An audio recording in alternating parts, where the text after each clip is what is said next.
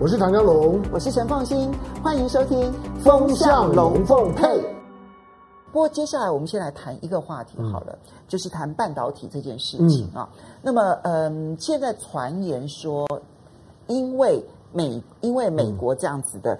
压着这个中、嗯、中国大陆的这个半导体，所以现在中国大陆呢，可能要自己发展自己的第三代半导体。嗯、那华为也说，一个世界两套系统。我们先来看一下这则新闻。嗯，华为为了迎战美国围堵，自己的软体系统可不能输人。今天，啊，我们带来了华为的鸿蒙 O S、HarmonyOS。二零一九年，华为在开发者大会上首次发表自家的作业系统鸿蒙。时隔一年，华为九月十号又将端出鸿蒙二点零。虽然还不能用在手机上，但预计可以应用在个人电脑、智慧手表以及通讯导航上。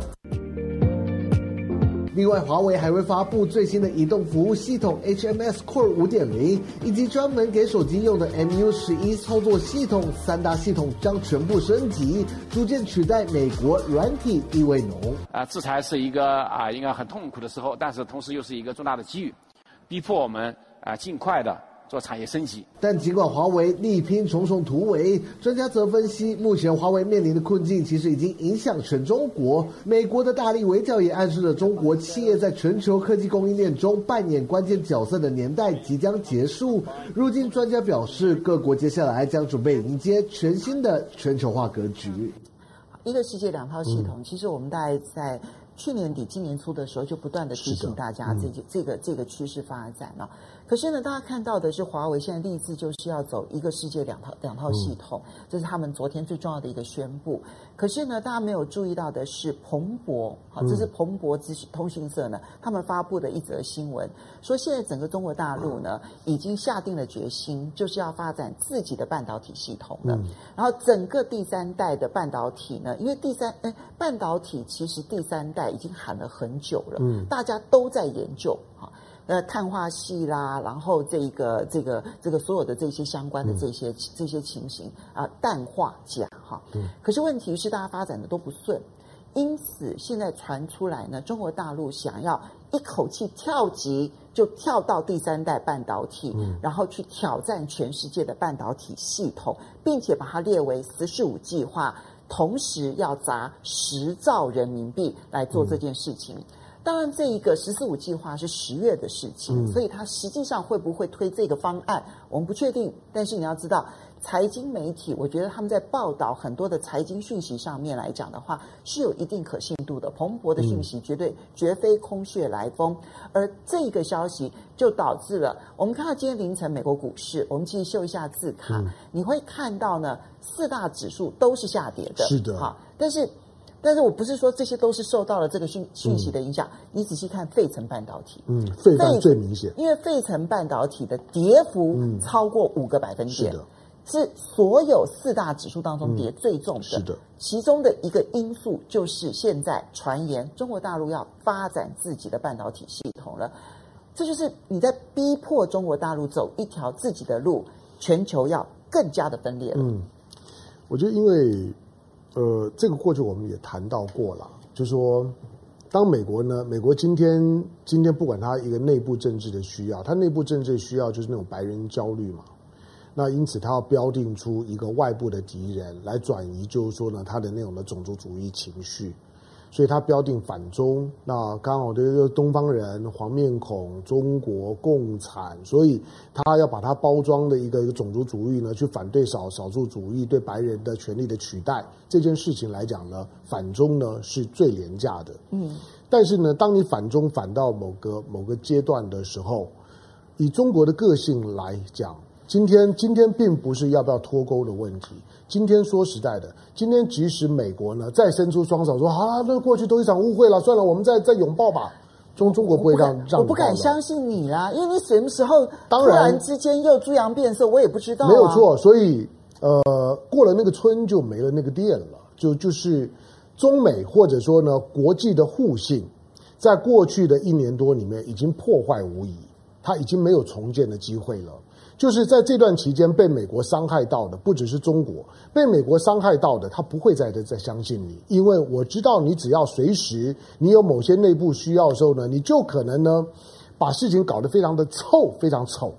好，那中国被迫要走自自己的路，可是他一定很困难，因为。嗯，我们知道，在从上个世纪的七零年代呢，就就是呢，这种的资资讯产业崛起之后，半导体成为里面最核心的技术之后，美国从来没有允许过任何一个非美国的半导体业者可以活得下去。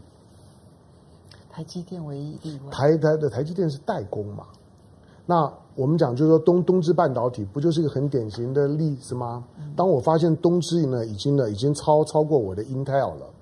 当东芝呢已经呢已经呢慢慢的站上龙头，日本即将掌握关键技术的时候，就算你叫做日本，我还是让你死。可是我也觉得还是心里毛毛的，因为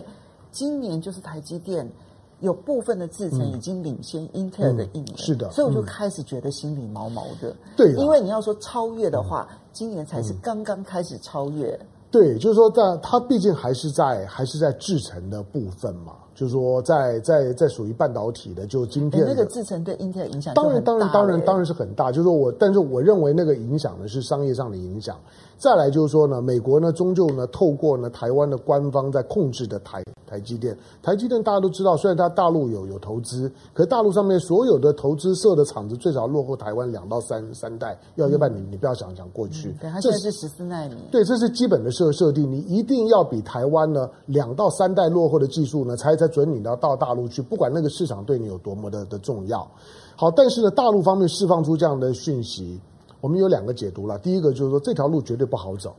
你要你要引导大家去想象，就第三代的半导体，我连想象都都都非常的困难。因为其实全世界所有的半导体巨擘，嗯、其实早就已经在这件事情上面琢磨了相当长的一段时间。可是因为太困难，嗯，他如果不是因为太困难的话，我跟你讲，第三代半导体不会喊了这么久，嗯，到现在连一个踪影都没有，嗯，只有看到呢，台积电呢在第三代半导体有稍微的一点点的突破，嗯，可是它都突破得非常辛苦，嗯，所以你不管就制程的可行性是，或者是良率，嗯，它其实都是好。好漫长的一条路，对，更何况这里面还有设计跟材料的的问题，还有设备，对，就说这这些呢都是，当然就是说你会说，哎，那华华为不就是吗？华为不就是我三 G 打不赢，四 G 打不赢，直接直接走走走五 G。OK， 我走五 G， 那我我付出了很大的代价，我蹲在那个地方没有人注意我。等到了我过了之后，我站起来的时候，产业标准在我这里。大家今天今天美美突如其来发现你长大了，对，就美国美国华华为长大，因为他直接跳过去了，嗯，他跳过去了。你你不要跟我讲什么三三代专利、四代专利，那个都都不重要了。我我站在五代的位置，中国大概循着这个脉络，那个思考没有问题，可是它的难度呢，会会会比华为的五 G 呢更更困难。第二个就是说。不管能不能办得到，我认为那个呢是一个放话，放话就是说，哎，我准备要要要自自己去去走第第第三代了，你要不要留住我？哦、你要不要留住我？所以我先透过彭博放话，嗯、因为你要注意哦，北京在财经圈的放话，嗯、其实有几个系统跟管道，嗯、我觉得。外电当中，像彭博这一啊，嗯呃《华尔街日报》，其实他们都会有北京比较进一步的一些讯息。是的，那这些讯息就很明显是放给美国听的。嗯、那当然有一些讯息，它可能是要给亚洲各国听的，嗯、可能南南华早报会是一个主要的一个讯息。嗯，有的时候它可能是要在资本市场里头给资本市场的人听的，它可能就会透过一些大的投行，然后请他们呢来放这样子一个讯息。嗯，所以这个是讲给美国业者听的。如果你不希望说中国直接跟你完全脱离的话，嗯、你还希望在中国做生意的话，嗯、那我现在告诉你，我现在要建立自己的一套系统。如果你们再这样逼下去的话，嗯、那我就要走自己的路了。嗯，所以你们现在不要来逼我，你们赶快去逼你们的政府，不要在中美之间搞成这样，嗯、是这样的意思吗？这这不就是你刚刚讲的军售的概念吗？当当你开始自己要研研发的时候，我就卖卖卖给你。哎。OK， 今天哦，你你我知道你缺缺半导体，我我我想让你痛苦。可是当你自己要研发的时候啊，我卖卖卖给你吧。对，就是它基本上那既是一个一个一个表达自己要走自己路的态度，但是它也是一个呢谈判的策略，就是你不要等到哪一天我自己研发出来了，所有的尖端技术在我手里，那个时候谁来恐吓谁就不知道了。所以今天美股费城半导体的大跌，其实这些就至少投资人已经觉得说。嗯，虽然我们觉得成功的几率其实并不高哦，很难啊，那个难难度很高。可是、嗯、投资人想说啊，那万一成功了嘞，嗯，那这些公司长期来看的话，嗯、它损失一个极大的市场嘞。所以，所以这个里面它有一个有一个隐含的隐含的信任，就就就是你对于今天的中国的国家意志，你相不相信？嗯，